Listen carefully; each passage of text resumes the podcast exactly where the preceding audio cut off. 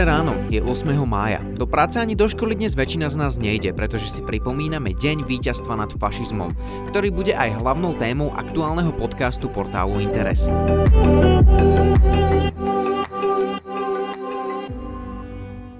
Dozviete sa v ňom prečo, keď sa Európa mohla radovať, v Prahe stále zomierali ľudia, aj to, čo hovorí najnovšia správa OSN o budúcnosti našej planéty.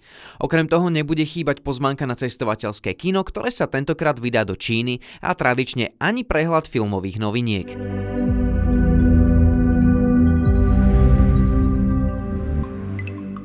8. mája 1945 si mohla takmer celá Európa konečne vydýchnuť.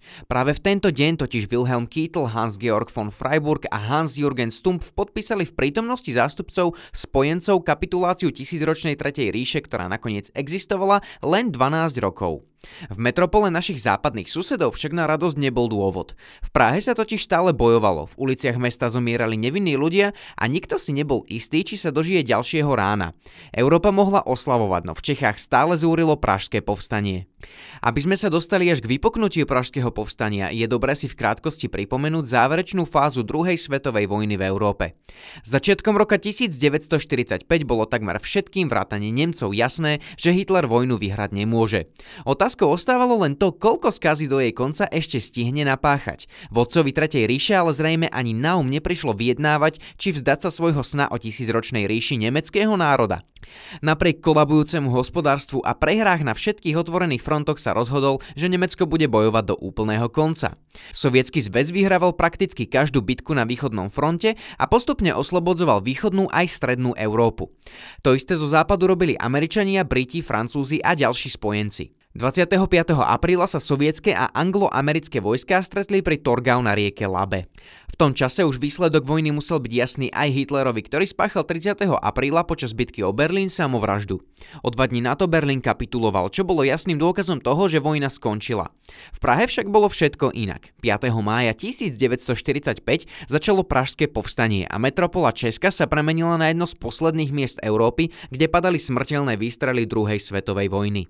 5. mája mája 1945 sa na území Čiech a Moravy nachádzal asi 1 milión nemeckých vojakov. V samotnom hlavnom meste a jeho najbližšom okolí ich operovalo asi 30 tisíc. Podnetom pre vypuknutie povstania bolo oznámenie protektorátu z predošlého dňa, ktoré rušilo nariadenie o dvojazyčnosti a zákaze vyvesovania vlajok Československa. V Prahe spustilo toto oznámenie eufóriu. Ľudia vychádzali do ulic, prepisovali a ničili nemecké názvy, vyvesovali československé vlajky na významných budovách. Nemeckým vojakom sa to však nepáčilo a do ľudí začali strieľať. V Prahe tak spontánne vypuklo pripravované povstanie, ktorého prvé boje prebehli v okolí Československého rozhlasu.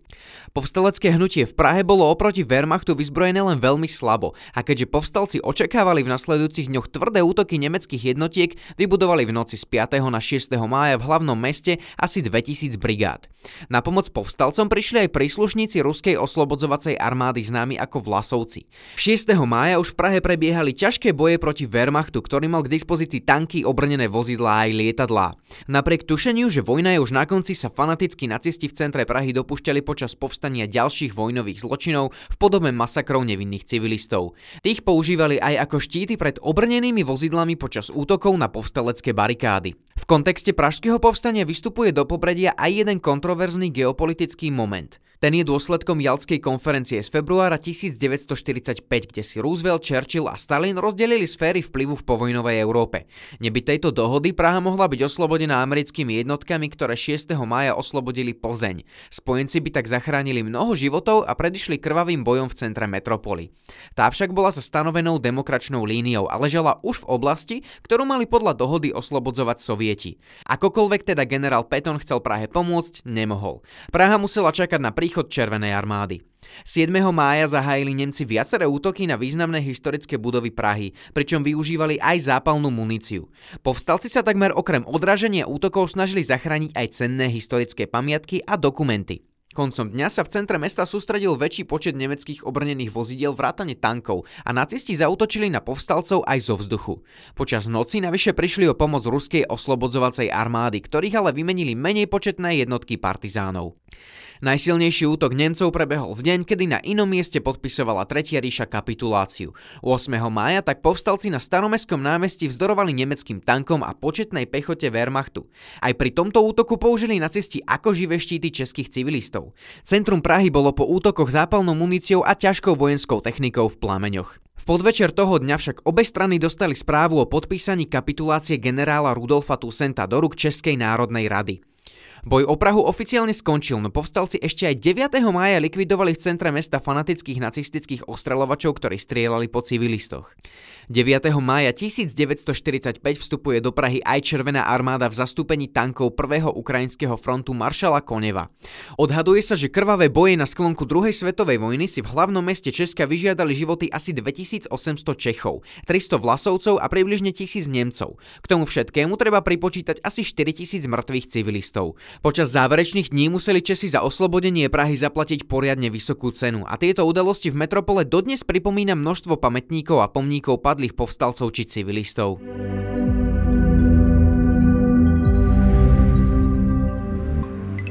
Dá sa ňou cestovať roky a stále neuvidieť všetko. Čína to totiž ďaleka nie je len veľký čínsky múr. Najľudnatejšia krajina sveta ponúka naozaj všetko zo všetkého. Presvedčiť sa vás o tom pokusí v najbližšom cestovateľskom kine Adrian Drugda. V bratislavskom káce Dunaj vám už 21. mája predstaví krajinu, kde okrem neskutočnej komplexity ľudí, kultúry, histórie a moderny nájdete púšte, pohoria, moria či ostrovy. Ukáže vám život v krajine, kde sú Európania raritou a kde je výraz Made in China synonymom moderného otroctva. Počas dobrodružstva naprieč Čínou budete môcť poznať mentalitu miestnych, politiku, kuchyňu, náboženstvo, mesta i jej krásnu prírodu. Tak ako každý týždeň, ani tentokrát sa nevyhneme kino novinkám. Čo nás čaká a kedy sa dočkáme? Už od zajtra sa môžete tešiť na niekoľko titulov. Začneme s francúzsko-senegalským filmom Yao, ktorý sleduje 13-ročného chlapca zo Senegalu. Ten je ochotný spraviť všetko preto, aby sa mohol stretnúť so svojím hrdinom. Francúzsky herec Sidu Tol prichádza do Dakaru, aby tu predstavil svoju novú knihu. Aby sa s ním chlapec mohol stretnúť, prekoná viac ako 380 kilometrov.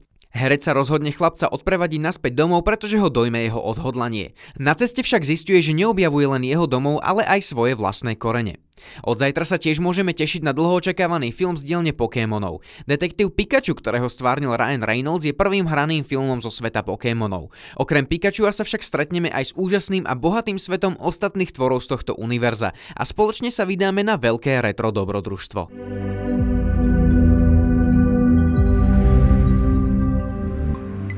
Pondelok predstavila Organizácia spojených národov dlho očakávanú správu o stave biodiverzity.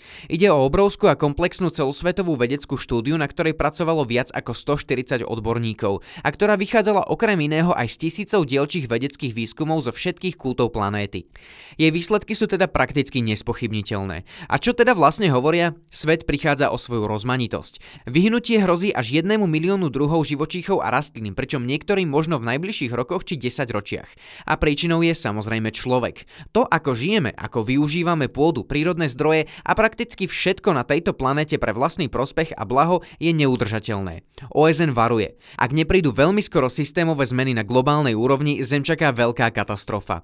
Inými slovami, svet potrebuje revolúciu v myslení a spôsobe využívania krajiny. Inak môže byť človek v budúcnosti svetkom vlastného vyhnutia, ktoré si aj sám spôsobí. Ak na dnes alebo na víkend ešte nemáte žiadne plány, do pozornosti vám dávame lokalitu, o ktorej ste doposiaľ možno ani nevedeli. Chtiac či nechtiac ju totiž tak povediať zatieňuje Spišský hrad. Ide o miesto nazývané Drevení, ktoré je vlastne mohutným skalnatým útvarom travertínového pôvodu v blízkosti dominanty Spišského regiónu.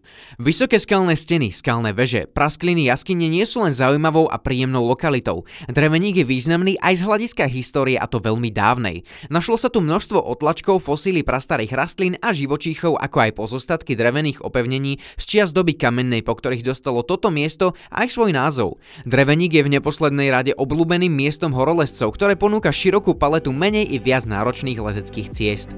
Ďakujeme, že ste opäť počúvali podcast portálu Interes a tešíme sa na vás opäť o týždeň.